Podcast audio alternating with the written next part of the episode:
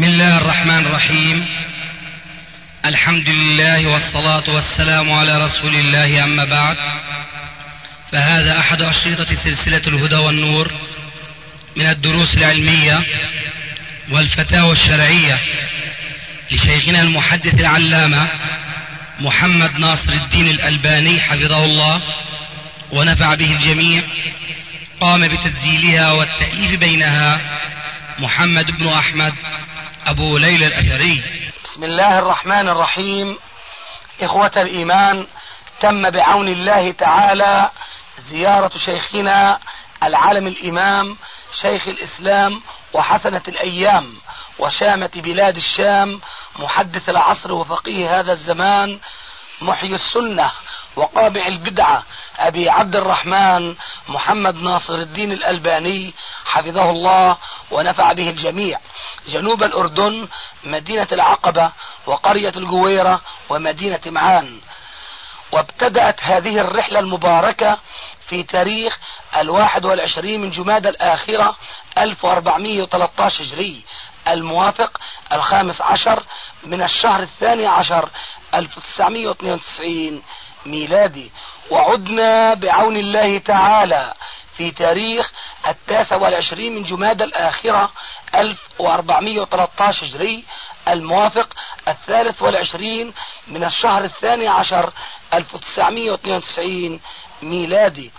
سجلت هذه المجالس العلمية بالشريط الأول بعد المئة السابعة حتى الشريط الثامن عشر بعد المئة السابعة على واحد.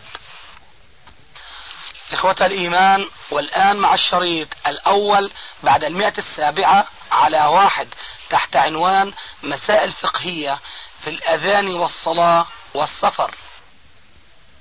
ينبغي أن نفهم المرض الذي أذن الله عز وجل لمن أصيب به أن يفطر وأن يقضي يوما آخر. فما هو المرض؟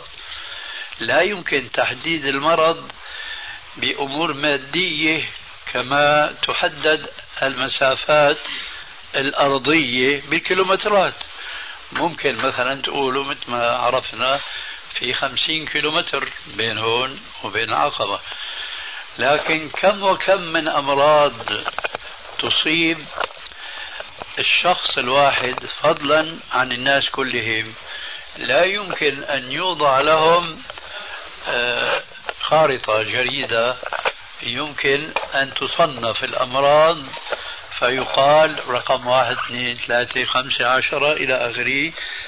هذه أمراض تسوغ لمن أصيب بشيء منها أن يفطر لأنه يكون مريضا، والأمراض الأخرى ولو أنها أمراض فمن أصيب بشيء منها لا يسوغ له ولا يجوز أن يفطر في رمضان، لا شيء من هذا أبدا. وكما تعلمون في نفس السياق كتب عليكم الصيام كما كتب على الذين من قبلكم لعلكم تتقون أيام معدودات، في الأخير يقول ربنا عز وجل يريد الله بكم اليسر ولا يريد بكم العسر ولتكملوا العدة ولتكبروا الله على ما هداكم لعلكم تشكرون. يريد الله بكم اليسر، فلو أن الله عز وجل حدد مسافة السفر لوقع الناس في حرج، وبخاصة في الأزمنة الأولى حيث لم تكن هناك الأراضي مخططة من مدينة كذا إلى مدينة كذا في كذا كيلومتر، لم يكن هناك شيء إطلاقا. فلو أن الله عز وجل حدد مسافة السفر لوقع الناس في حرج ولا أصابهم العنت، والله عز وجل تفضل على عباده حيث كان يستطيع أن يحقق مشيئة من مشيئاته كما قال عز وجل ولو شاء الله لأعنتكم، لكن هل شاء الله أن يعنتنا؟ لا، قال وما جعل, وما جعل عليكم في الدين من حرج. إذن لأن هذا الدين الذي اصطفاه الله عز وجل للعالمين واصطفى لتبليغه سيد المرسلين بني على قاعدة وما جعل عليكم في الدين من حرج، أي ما جعل علينا من عنت.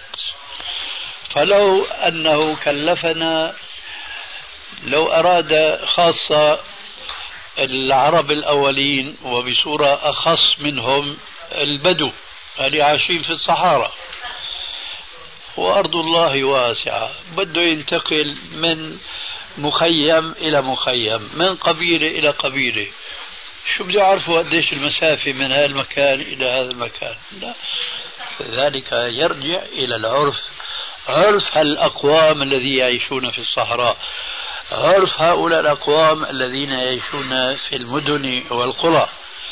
فما حكم العرف أن هذه المسافة التي يقطعها هو سفر فهو سفر، وما لا فلا. كذلك المرض تماما. من أجل هذا ربطت أنا المسألة، مسألة السفر، بالمرض، لأن الله عز وجل جمع بينهما في الآية السابقة. وكما قلت آنفا أن المرض لا يمكن حصره بخمسين نوع ولا بمئة نوع، هذا من جهة. ومن جهة أخرى مش ممكن نحصر قوة النوع الواحد من المرض، مرض واحد مثلا، واحد معه سخونة، معه ارتفاع حرارة، إيه هذه درجات. فمن الذي يحكم؟ وكلما أصاب شخصا ما مرض ما لازم يجيب الطبيب ويعير وزن هذا المرض حتى يسمح له بالإفطار في رمضان. هذا تكليف بعنة آخر يتبرأ ديننا وإسلامنا منه. إذن السفر ما عرف أنه سفر فهو سفر، وإلا فليس بسفر. فالآن كما يقال أهل مكة أدرى بشعابها وصاحب الدار أدرى بما فيها. حينما يأتي أحدكم من العقبة إلى هنا هل تقولون نسافر؟ أنا لا أعرف، لكن إذا كان عرفكم يقول لمن كان في العقبة أنا مسافر إلى القويرة فهو سفر طالت المسافة أو لا. وإذا قال لا أنا رايح على القويرة ما بيستعمل لفظة السفر فهو ليس سفرا. هذا هو الضابط في الموضوع، وإلا وقعتم في إشكالات ما تستطيعون، مش أنتم ولا مؤاخذة، ما تستطيعون الجواب عليها. أكبر عالم في الدنيا ما يستطيع أن يعطيكم جواب إذا ما ربطنا السفر بمسافات كيلومترات، لأنه بعض البلاد كالصحارى مثلا، ضربنا آنفا مثلا، صحيح الطرقات العامة الآن مخططة في حجارة أو لافتات ما شابه ذلك من مثلا القرية أو البلدة الفلانية إلى البلدة الفلانية في كذا كيلومتر، لكن لما الإنسان بيخرج في الصحراء وبيخرج البادية ما في هذه القياسات إطلاقا. إذن ماذا يفعل هؤلاء المسلمون الذين يعيشون في مثل هذه الصحارى؟ بل ماذا يفعل المسلمون الذين يعيشون في مجاهيل أفريقيا؟ ماذا يفعلون إذا عرفوا يسر الله في دين الله؟ ظهرت لهم حكمة الله في قوله فمن كان منكم مريضا أو على سفر، أي مطلق سفر، مطلق ما يعرف سفر فهو سفر، مطلق ما يعرف مرض فهو مرض. ويعجبني بهذا الصدد أن الإمام القرطبي صاحب التفسير الجامع لأحكام القرآن ذكر في تفسير هذه الآية فمن كان منكم مريضا أو على سفر، ذكر هنا في لفظة المرض أنه على إطلاقه، وذكر رواية عن محمد بن سيرين رحمه الله بأنه رؤي يوما في رمضان وهو مفطر ولا يبدو عليه لا أنه مسافر ولا أنه مريض، فلما أحدهم سأل ما بالك أنت مفطر؟ فأراه إصبعه إصبعه مجروحة ورابطها، فهو إذن مريض.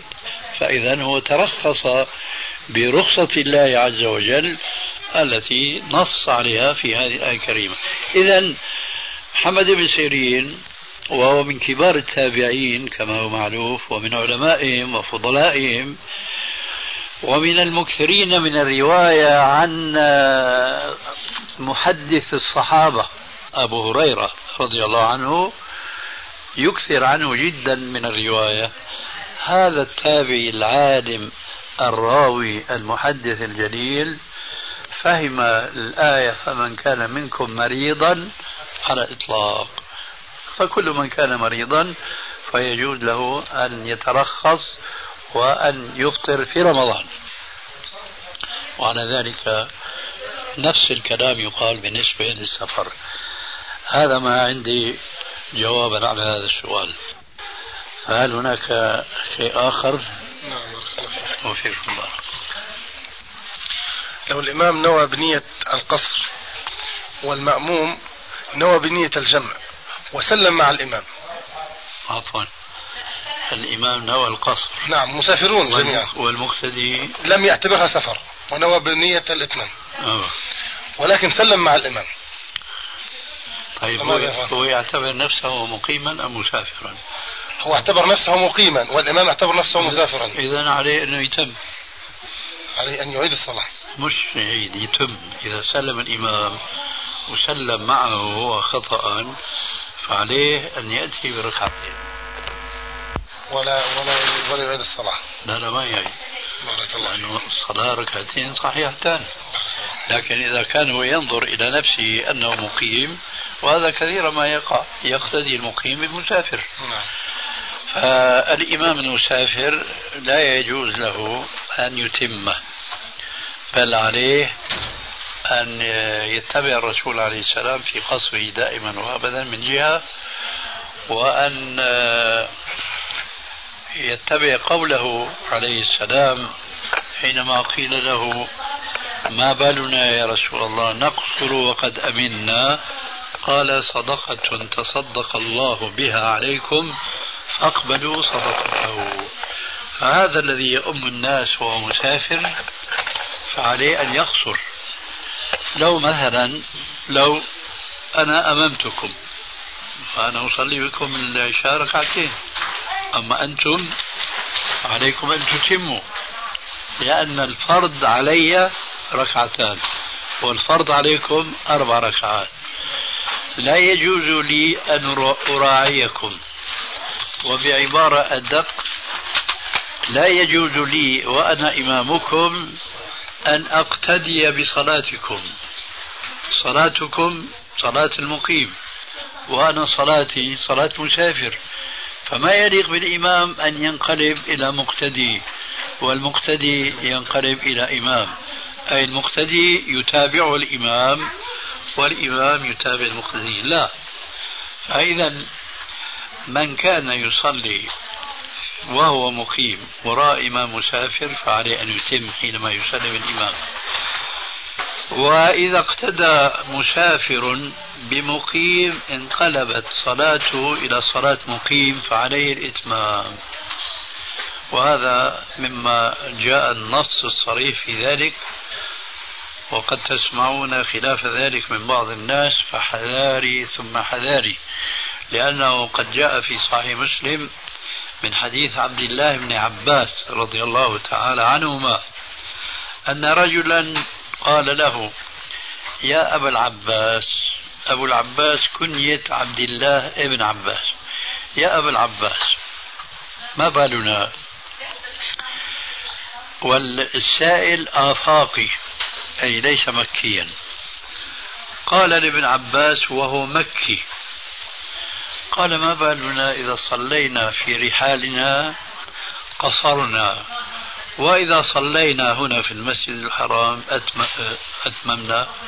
قال سنة أبي القاسم، سنة أبي القاسم، أي إذا صلى المسافر في رحله لوحده فواجب عليه أن يصلي قصرا، فإذا اقتدى بالإمام المقيم فعليه أن يتابعه.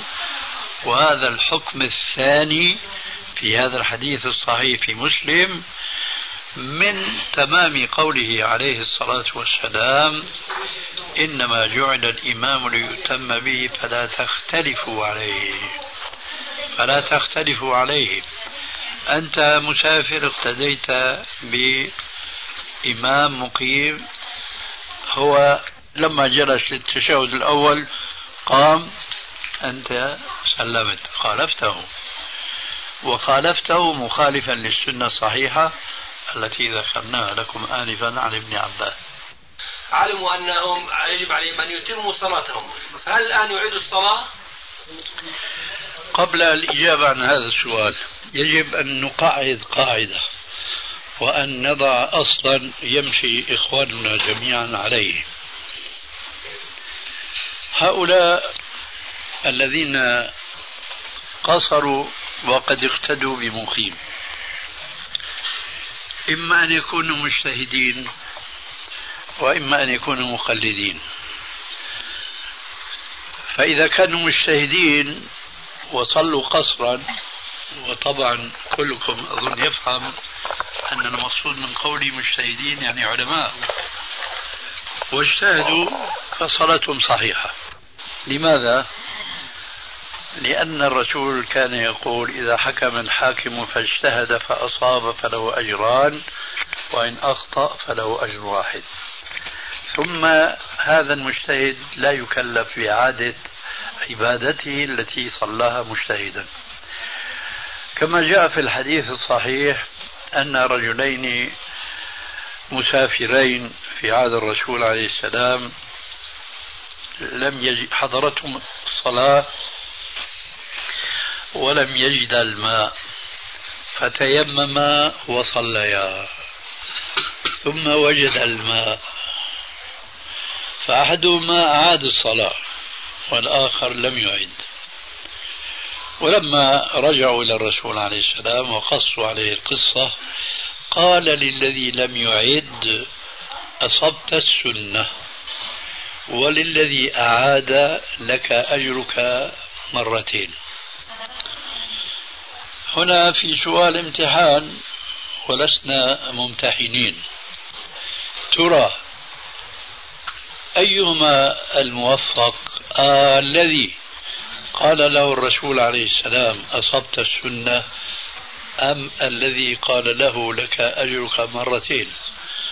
الذي يتبادر لأذهان كثير من الناس أن الثاني هو الأفضل، ويترتب من وراء هذا الجواب لو كان صحيحا أن هذين الرجلين لو وقع مرة أخرى في مثل ما وقعوا في المرة الأولى، فترى هل يتفقان على عدم إعادة الصلاة بعد أن وجد الماء وقد صلىها بالتيمم أم يعيدان الصلاة؟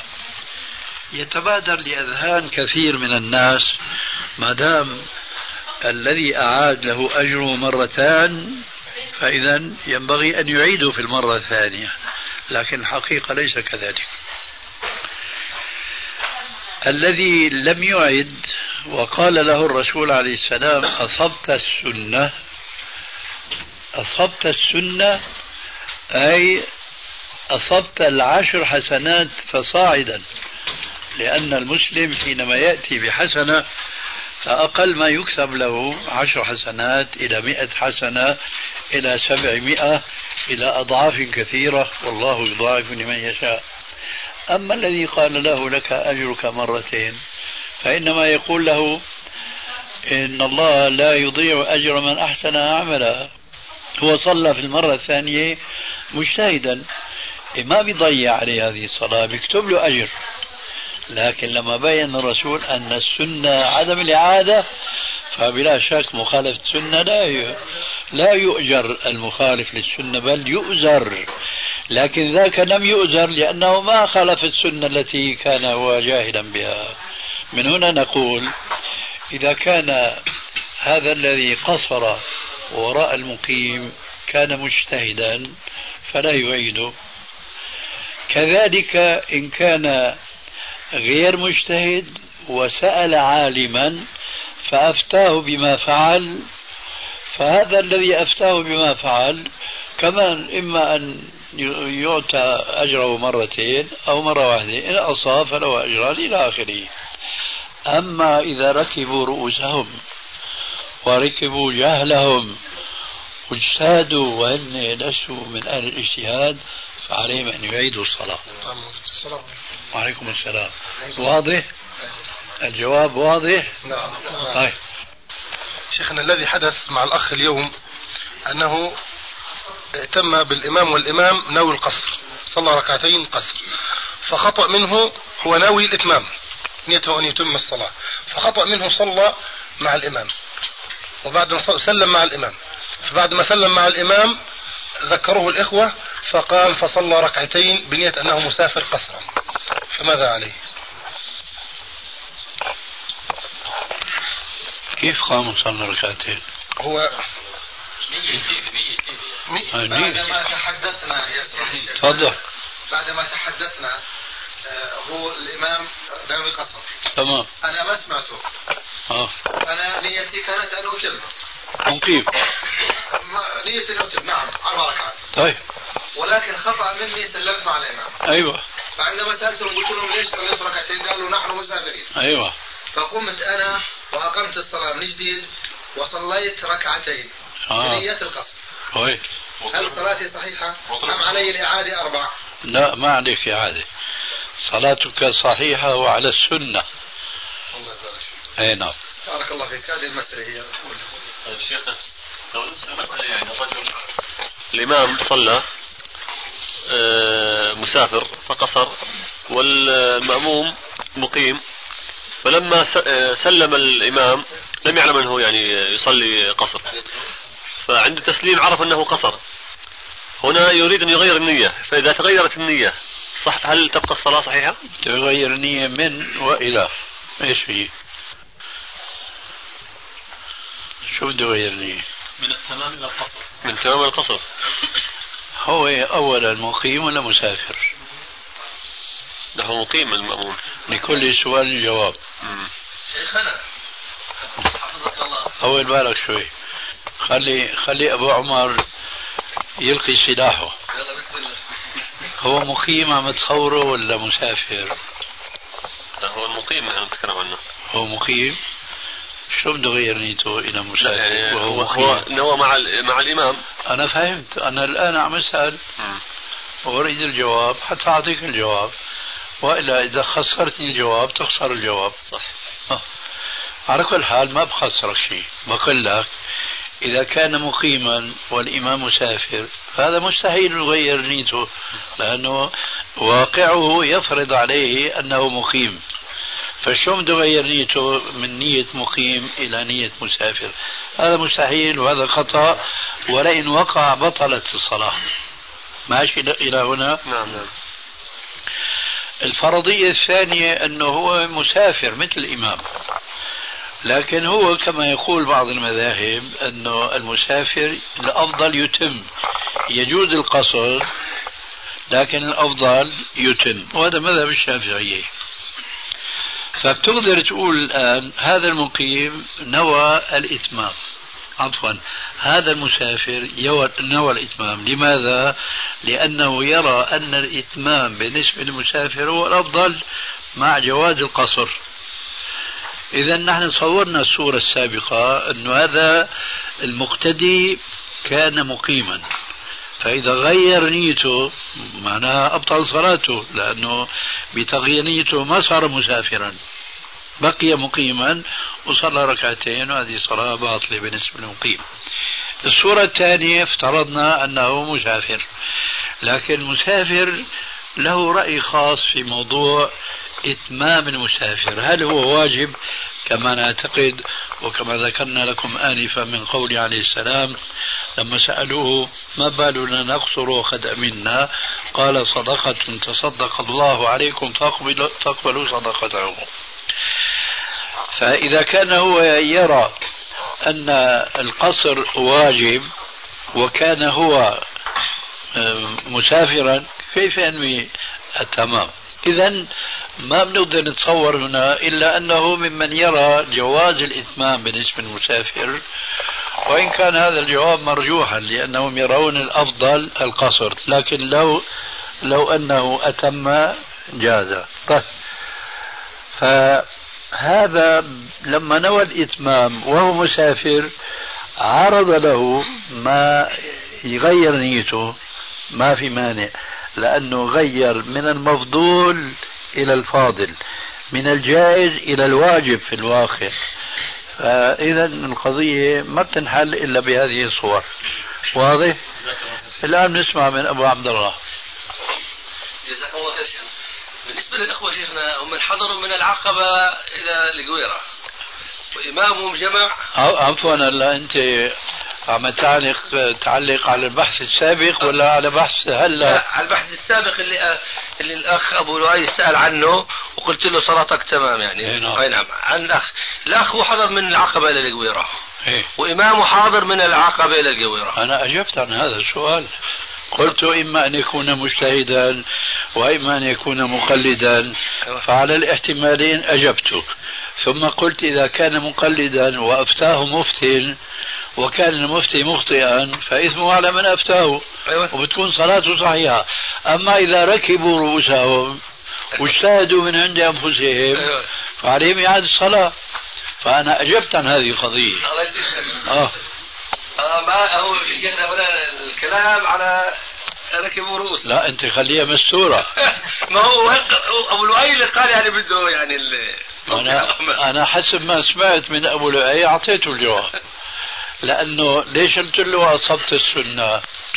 لأنه هو ما صنف حاله في صنف من اجتهد، ما صنف حاله في صنف من اجتهد وليس مجتهدا حتى يقال له أنك عليك أنك تعيد الصلاة. ثم هو ما ذكر لي أنه هو من المقيمين هناك وجاء هنا إلى آخره. فأنا الآن بعد الكلام اللي ذكرته أريد أن أوضح لماذا قلت له أصبت السنة. لا أعني بكلمة هذه أصبت السنة يعني أن الواجب على المسافر القصر فقط، لا، عنيت الحقيقة شيئا آخر، وهذا ينبغي أن يعرفه جميع الحاضرين.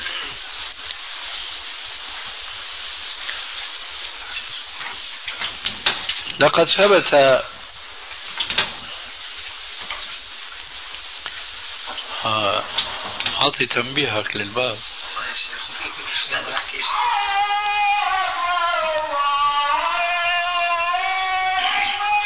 الله أكبر الله أكبر.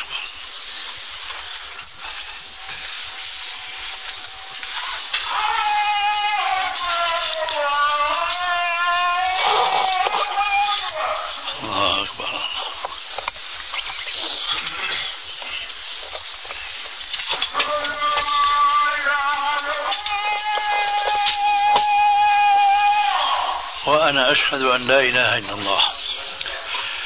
ثبت عن النبي صلى الله عليه وسلم في أكثر من حادثة وقعت له أنه سلم من صلاته قبل أن يتمها لحكمة بالغة.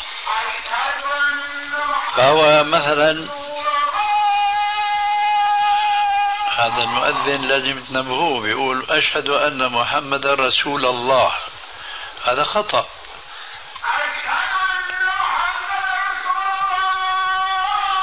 لازم تلفت نظره أنه يمد بوده لقدام يقول رسول الله، وهلا هذا المعنى غير صحيح.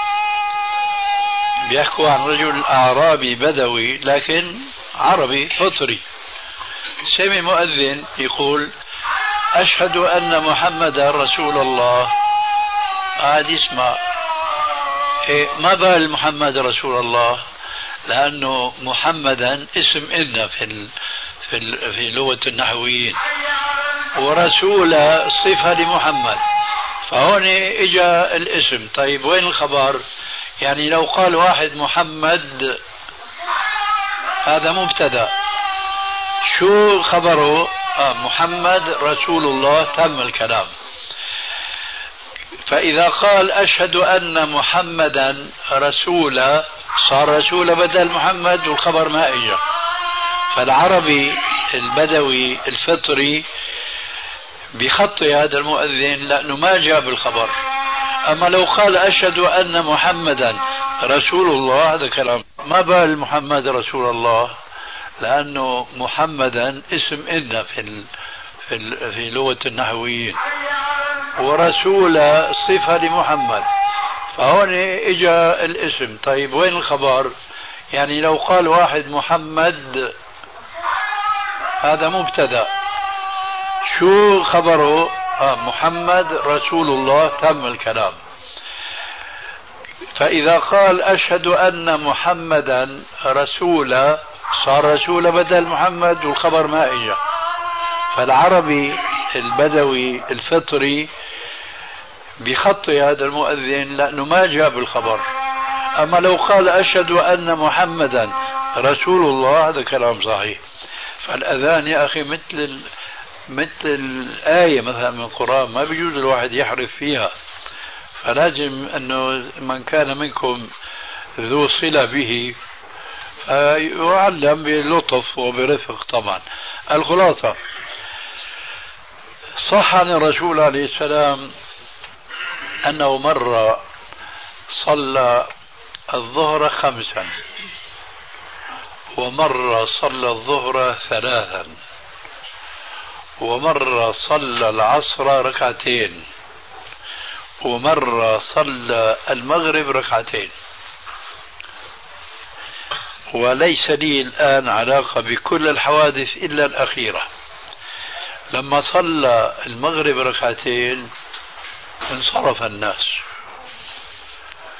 وهذا الانصراف بدل على شيء يعني طبيعي في الناس، أنه أكثر الناس بهم يؤدوا الفرض وينصرفوا، ما في مانع. ربنا قال في أفضل الصلوات في الأسبوع وهي صلاة الجمعة: فإذا قضيت الصلاة فانتشروا في الأرض وابتغوا من فضل الله. ما في مانع، لكن اللي بده الأجر والثواب الأكثر بيقعد في المسجد ويأتي بالأوراق والأذكار بتمامها، ثم إن كان ذاهبا إلى الدار فيأتي هناك بالسنة البعدية ركعتين أو أربع ركعات في المسجد. لكن لو أنه سلم الإمام من هون وسلمه من هون وانصرف لبيعه وتجارته، ما لنا اعتراض عليه لأنه أدى الفرض وانتهى الأمر. وهكذا أكثر الناس. في هذه القصة لما صلى الرسول عليه السلام المغرب ركعتين، طبعا اللي بيعرفوا أنه الرسول صلى ركعتين والمغرب ثلاثة، لكن كان يومئذ وقت تشريع دائما بقدره في الرسول عليه السلام، أنه هو لما يعمل عملا أنه هيك الشرع، والشرع في ناسخ في منسوخ إلى آخره، فانصرف كثير من الناس. فالرسول صلى الله عليه وسلم مشان يجمع الناس اللي انصرفوا أمر بالأذان من جديد والإقامة، أو أنا أشك الآن أنه أمر بهما معا أو فقط الإقامة، على الأقل أمر بالإقامة. فاجتمع الناس وصلى ركعة وسجد سجدتي السهو. هذا هو السنة. إذا واحد سلم خطأ ومشي وبعدين اتذكر وأراد أنه يرجع يكمل صلاته بأذن وبقيم، لأنه هذا هو الأصل، وكأنه هذه صلاة جديدة ولو أنها هي متمة للصلاة الأولى. هذا الذي قصدته لما قلت له أصبت السنة. أما هو بقى بحاسب حاله، هو من أي مرتبة؟ المجتهد ولا المقلد؟ المقلد اللي سأل العالم فأفتاه خطأ، أو اجتهد من عنده وقع في هذا الخطأ. وكل هذه الاحتمالات أنا سبق أن أجبت. إلى الصلاة. يلا في شباب يريدون يسألوا سؤال بالنسبة لوضع اليد على الصدر. أيوة. وكان السؤال يعني وجه لهم من المدرسة مدرس أيوة. مدرس في الشريعة، فيعني ما يريدون الدليل وما يعرفون الدليل أيوة. ولكن يريدون الحق حتى يعني يردوا على هذا الرجل الذي يقول لهم بأن الوضع على اليد على الصدر هذه للنساء فقط وليس الرجال وهذه بدعة. مم. تفضل للأخ اللي بده يسأل. طيب تفضل.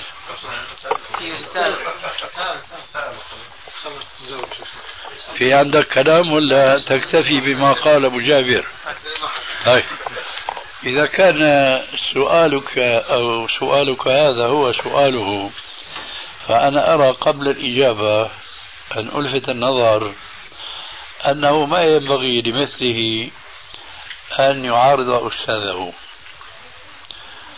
لأنه لا يستطيع أن يعارضه ولو سمع درسا يعني موضوعيا ودقيقا إلى آخره. حسبه هو أن يقتنع بأنه لا فرق بين الرجال وبين النساء في أن السنة وضع اليدين على الصدر وليس ولا مؤاخذة عند العورة.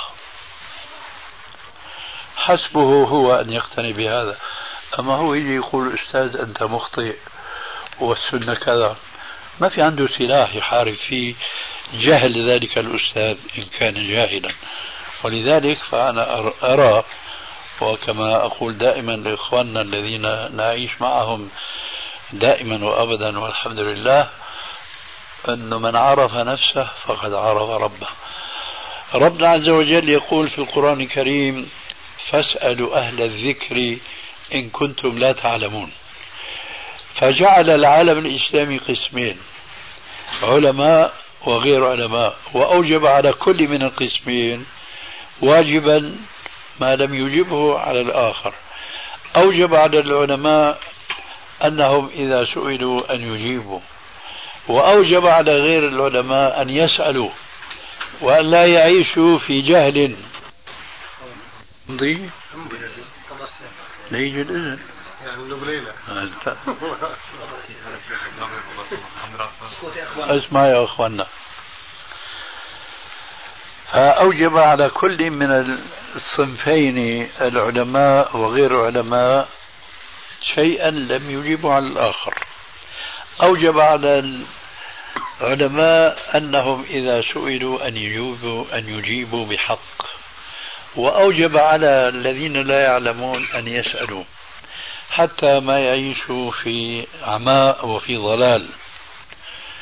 أما هذا الجاهل يجي ناقش في مسألة لأول ما سمعها واقتنع هو بها، يجي ناقش واحد أكبر منه سنا، أكبر منه ثقافة، قد يكون أكبر منه حتى في علم الشريعة، فما بإمكانه أنه يجي يناقش. لكن حسبه هو أن يقتنع بأن الصواب في هذه المسألة التي نحن الآن في صدد البحث فيها أن وضع اليدين على الصدر هو السنة الصحيحة. فإذا اقتنع بيكون هذا ربح كبير له. أما يجي يتصدى لأستاذه لمعلمه، وبلا شك هذا المعلم ما كان معلما وهذا التلميذ ما كان تلميذا، إلا لأن هذا التلميذ بحاجة لعلمه، وإلا لأنه ذاك أعلم من هذا التلميذ. هذه أمور بديهية ما تحتاج إلى مناقشة. لذلك أنا أقول لك يا أخي الآن أنت اسمع المسألة وفهمها جيدا، ولا تناقش أستاذك، ولا تنبري له مثل ما قال أبو جابر هذيك الساعة أنه مشان تقنعه. لا، اقتنع أنت وحسبك. فأقول أولا هناك قاعدة قعدها رسول الله صلى الله عليه وسلم فيما يتعلق بالصلاة أولا، ثم فيما يتعلق بمناسك الحج ثانيا. وهذه وتلك هي داخلة في عموم قوله تبارك وتعالى لقد كان لكم في رسول الله أسوة حسنة لمن كان يرجو الله واليوم الآخر وذكر الله كثيرا. ما هما القاعدتان المتعلقتان إحداهما في الصلاة والأخرى في الحج. أما الأولى فقوله عليه السلام صلوا كما رأيتموني أصلي، والأخرى خذوا عني مناسككم فإني لا أدري لعلي لا ألقاكم بعد عامي هذا، وقد كان كذلك.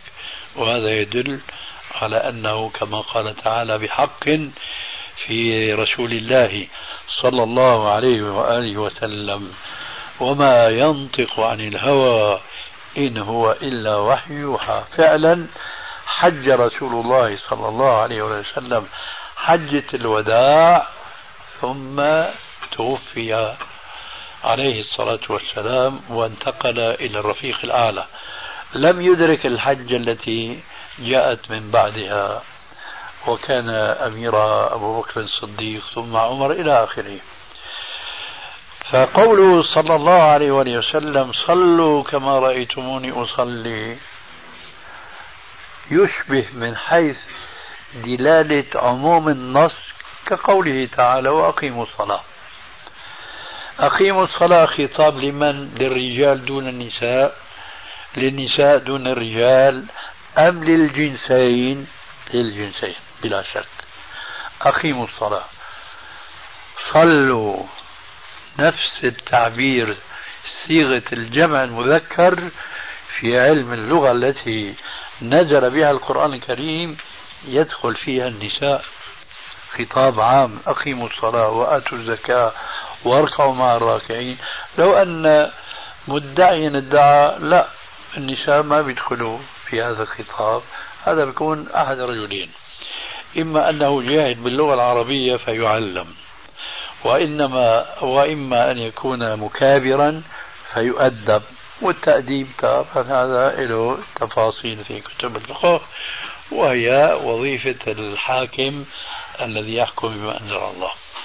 إذن قوله صلى الله عليه وسلم صلوا كما رأيتم صلي نص عام يشمل النساء والرجال معا. فإذا ثبت أن النبي صلى الله عليه وسلم قال قولا وهو رجل بطبيعة الحال أو فعل فعلا، فلا يقال هذا القول وهذا الفعل خاص بالرجال، لأن قلنا أن القاعدة الخطاب حينما يوجه بصيغة الجمع المذكر يشمل النساء أيضا، وهذا له يعني بحث خاص وطويل جدا فلا نعرج عليه الآن. فإذا كان النبي صلى الله عليه وسلم قال صلوا كما رأيتموني أصلي، نحن أولا رجال، الرجال اليوم يختلفون، فبعضهم يضع يديه على الصدر، وبعضهم دون ذلك، وبعضهم على السرة تماما، وبعضهم دون السرة، ولذلك أنا كنيت أو نكدت حينما قال حينما قلت أن بعضهم يضعون أيديهم في الصلاة عند العورة، ولو أنكم تنتبهون فسترون هذه مع الأسف حقيقة واقعة. كثير من الناس ينتصبون قائمين ويعملوا هيك كأنه مش لابس لباس يستر به عورته هكذا. طيب هكذا السنة؟ أولا لا أصل لهذا في أي كتاب من كتب الحديث، بل ولا في أي كتاب من كتب الفقه. كتب الفقه التي تروي ما هب ودب من كتب الحديث من الأحاديث، لأنه العلم كل علم له أهل اختصاص، فكتب الفقه خاصة المتأخرة منها تروي من الأحاديث كما يقول العلماء ما لا سنام لها ولا خطام، حتى هذا لا يوجد. ماذا يوجد في بعض كتب الحديث وبعض كتب الفقه؟ من السنة وضع الكف على الكف تحت السرة في الصلاة. وضع الكف على الكف هكذا مش هكذا، هذا يقول به مذهب من المذاهب الأربعة المتبعة عند أهل السنة والجماعة، وهو المذهب الحنفي. المذهب الشافعي يقول السنة الوضع فوق السرة. فوق السرة ممكن أن تفسر بتفسيرين، فوق بمعنى محاذي مساوي، أو أعلاها، وهذا التفسير هو الأقرب.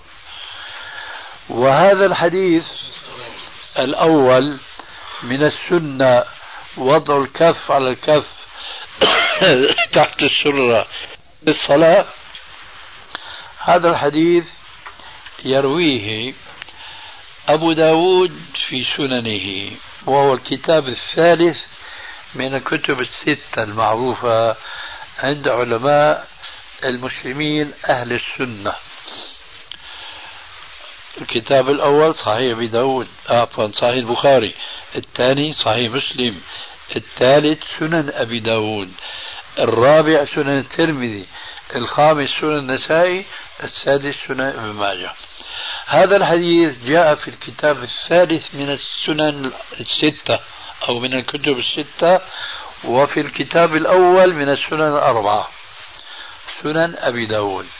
لكن كتب السنن ليست ككتب الصحاح، ليست كصحيح البخاري ومسلم، أي إن الإمام البخاري ومسلما تقصدا إيراد الأحاديث الصحيحة عندهما في هذين الكتابين. أما أبو داود وغيره من أصحاب السنن ما قصدوا إيراد الصحيح فقط، كما قال السيوطي في أرجوزة له في الحديث، في مصطلح الحديث، يقول يروي أبو داود أقوى ما وجد، ثم الضعيف إذا غيره فقد. يروي أبو داود أقوى ما وجد ثم الضعيف إذا ما غيره أي غير الصحيح فقد، يعني ما وجد. وهذه حقيقة يعرفها كل مشتغل بعلم الحديث. ففي أبي داود أحاديث كثيرة ضعيفة، منها هذا الحديث: من السنة وضع الكف على الكف تحت السرة في الصلاة. ما علة هذا الحديث؟ يرويه عبد الرحمن ابن إسحاق الواسطي. هذا عبد الرحمن ابن إسحاق الواسطي ضعيف، بل هو ضعيف جدا عند الإمام النووي، كما صرح بذلك في كتابه المجموع شرح المهذب، ونقله الحافظ الزيلعي الذي يعتبر من نوادر علماء الحديث في المذهب الحنفي. المذاهب الأربعة اليوم في الفقه المذهب الحنفي هو الأشهر، يليه المذهب الشافعي، يليه مذهب مالك، يليه مذهب أحمد. هذا في الفقه. لكن في الحديث من بين المذاهب الأربعة ينعكس الموضوع: مذهب أحمد، ثم مذهب الشافعي، ثم مذهب مالك، بالأخير يجي مذهب أبي حنيفة. وهذا له أسباب كثيرة.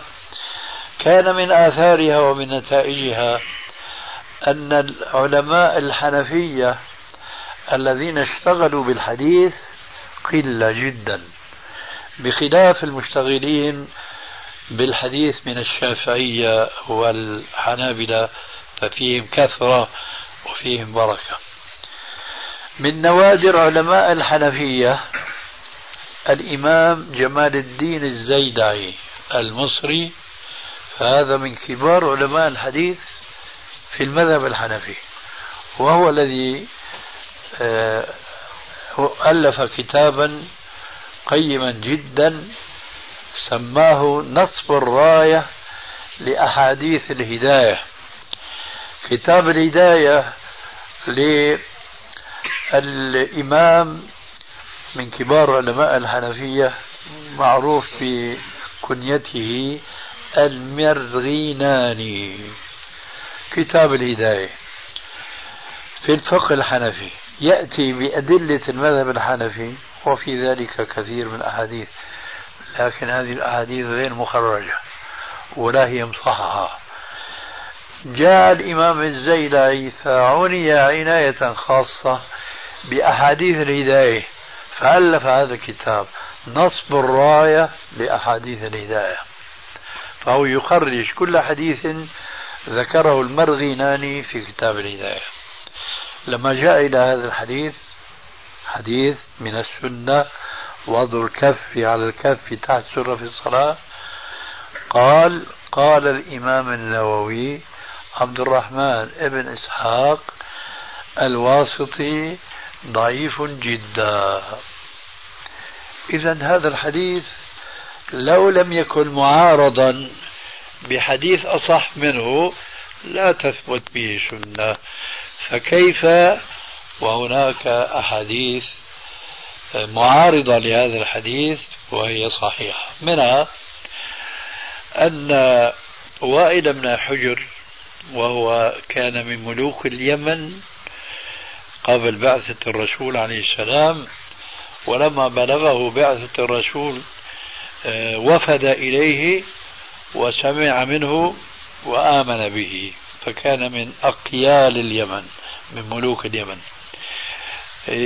كان له عناية خاصة بملاحظة صلاة الرسول عليه السلام، ولذلك فأحاديثه يعني تملأ فراغا في هذا الموضوع في صفة صلاة الرسول عليه السلام. فهو يقول أنه رأى النبي صلى الله عليه وسلم واضعا يده اليمنى على كف ورسغ وذراع يده اليسرى، فلو أن واحدا منكم أراد أن يطبق هذه الصورة لم يستطع إلا أن يضعها فوق السرة، لأنه اليمنى على كف ورسغ والساعد هكذا. إذا هذا حديث صحيح باتفاق علماء الحديث. عارضه ذاك الحديث فلا يقام له وزن لأنه ضعيف الإسناد. ثم ذكر الحافظ السيوطي في كتابه الدر المنثور رواية فيها غرابة فيما يبدو لأول الأمر، لكن لا غرابة ما دام صحابي الرسول هو الذي فسر الآية بما ستسمعون. ذكر السيوطي في الدر المنثور في التفسير المأثور، هذا كتاب خاص يفسر الآيات مش كما يفعل المتأخرون أصابوا أو أخطأوا بآرائهم، لا، روايات عن الرسول عليه السلام عن الصحابة عن التابعين وهكذا. لما جاء عند سورة النحر إنا أعطيناك الكوثر فصل لربك وانحر إن شانئك والأبتر، روى بسند قوي عن علي رضي الله تعالى عنه أنه قال فصل لربك وانحر، فصل صلاة المعهودة، وفي بعض الروايات صلاة العيد بقرينة وانحر، لكن علي رضي الله عنه فسر وانحر أي ضع يديك في الصلاة عند نحرك. هنا الغرابة لأن هذا المعنى غير متبادر، لكن مدام أن علي رضي الله عنه فسر هذه الآية وهو أعرف من غيره، فإذا يضم هذا الحديث إلى حديث وائل بن حجر وهناك أحاديث أخرى، فيثبت من مجموع الأحاديث التي وردت في وضع اليدين في الصلاة وهو قائم أن الصحيح الثابت عن الرسول عليه السلام هو الوضع على الصدر، أما الوضع تحت السرة فحديثه ضعيف. قلت آنفا هذا فعله عليه السلام، فالنساء ماذا تفعل؟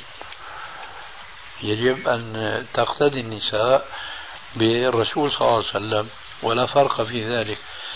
ويا سبحان الله عكسوا الآن بعض الناس قالوا لا هذا خاص بالنساء. طيب وين الحديث الخاص بالنساء وسيد الرجال والنساء سن لهم جميعا الوضع على الصدر. وأخيرا وختاما لهذه المسألة أقول سبحان الله أي الموقفين أليق بأدب الوقوف بين يدي الله عز وجل. آه هذا الذي يقف كأنه يقف وقفة اللامبالي الكسلان، أم هذا الواقف الذي يخضع لرب الأنام كأنه مغلل. لكن هذا التغليل ليس من عبد لعبد وإنما خضوعا من العبد للرب. وتلك الأمثال نضربها للناس لعلهم يتفكرون. أنا قلت كلمة قلت كلمة بغيبتك فيجب أن يعني تسمعها جيدا. أنه أنا لا أرى لمثل الأخ هذا أنه يأخذ المسألة، قد يأخذ منها خلاصة، قد يأخذ مع الخلاصة شيء من التفصيل. لا ننصحه أن يقف أمام أستاذه ويجادله، لا، لأنه هذا يحتاج إلى قدرة علمية من جهة، ويحتاج إلى شيء من التجانس بين المجادل والمجادل معه. ولذلك قلنا حسبه هو أن يعرف السنة وأن يعمل بها ثم يبلغ بحدود ما يستطيع من حوله، وهكذا تنتشر السنة وتموت البدعة إن شاء الله. بعض الناس توجهوا من بلدة إلى بلدة، فلما وصلوا البلدة التي يريدونها حان وقت الصلاة لهم، فمنهم من عزم أنه على سفر ومنهم من يجهل هذا الأمر لا يعلم فيه شيء، فصلى بعضهم على نية أنها سفر وقصروا، والآخرون صلوا ولا يدرون جهلا تقليدا قل، أو أنهم قالوا نصلي كما يصلي المقيم. أيوة. فما صحت صلاتهم هؤلاء وهؤلاء؟ ما هذا سبق الجواب عن هذا السؤال. ولكن يعني جزاكم الله خيرا، يعني إن, إن كان الأمر واضح، ولكن بعض الإخوة يعني لم يوضح لهم الأمر تماما، حتى أنهم سألوا سؤال صلاتنا صحيحة أم نعيد؟ كل هذا سبق الجواب عليه.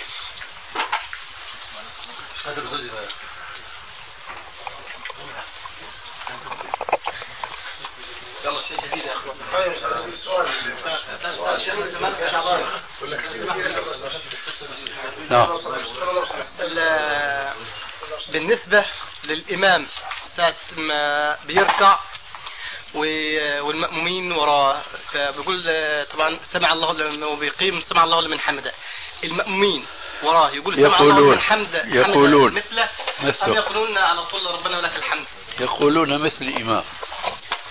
الدليل هو ما قلناه آنفا، قوله عليه السلام صلوا كما رأيتموني أصلي. لكن الأمر يحتاج إلى شيء من التوضيح. الراكع حينما يرفع رأسه من الركوع يأتي بركنين اثنين، أحدهما الانتقال من الركوع إلى القيام ثم القيام. فلو أنه رفع رأسه من الركوع هكذا ثم هوى لا صلاة له، لأنه لم يطمئن للقيام الثاني. فإذا المصلي راكع، فحين يقوم هذا عمل وله ورده، وحينما يستقر قائما فهذا عمل آخر وله ورده. ما ورد هذا وما ورد هذا؟ جاء في صحيح البخاري من حديث أبي هريرة رضي الله تعالى عنه أن النبي صلى الله عليه وسلم كان إذا كان راكعا فرفع رأسه قال سمع الله لمن حمده، فإذا استقر قائما قال ربنا ولك الحمد. إذن هنا وردان، فمن أتى بهما في هذه الصورة فقد وافق السنة، وإلا فقد خالفها. إخوة الإيمان، تتمة الكلام في الشريط التالي. لو أن رجلا قال أو فعل ما يأتي، وهو وانتبهوا جيدا كان راكعا فقال سمع الله لمن حمد ربنا ولك الحمد، ماذا فعل؟ جاء بالوردين وهو قائم، كان راكعا فرفع رأسه وقال سمع الله لمن حمد ربنا ولك الحمد، خالف السنة. لماذا؟ لأنه خلط ورد القيام مع ورد الاستمرار في القيام، أو خلينا نسميه خلط ورد الانتقال من الركوع مع ورد القيام، هذا خلاف السنة. فإذا الراكع ينبغي وهو يرفع رأسه من الركوع يقول سمع الله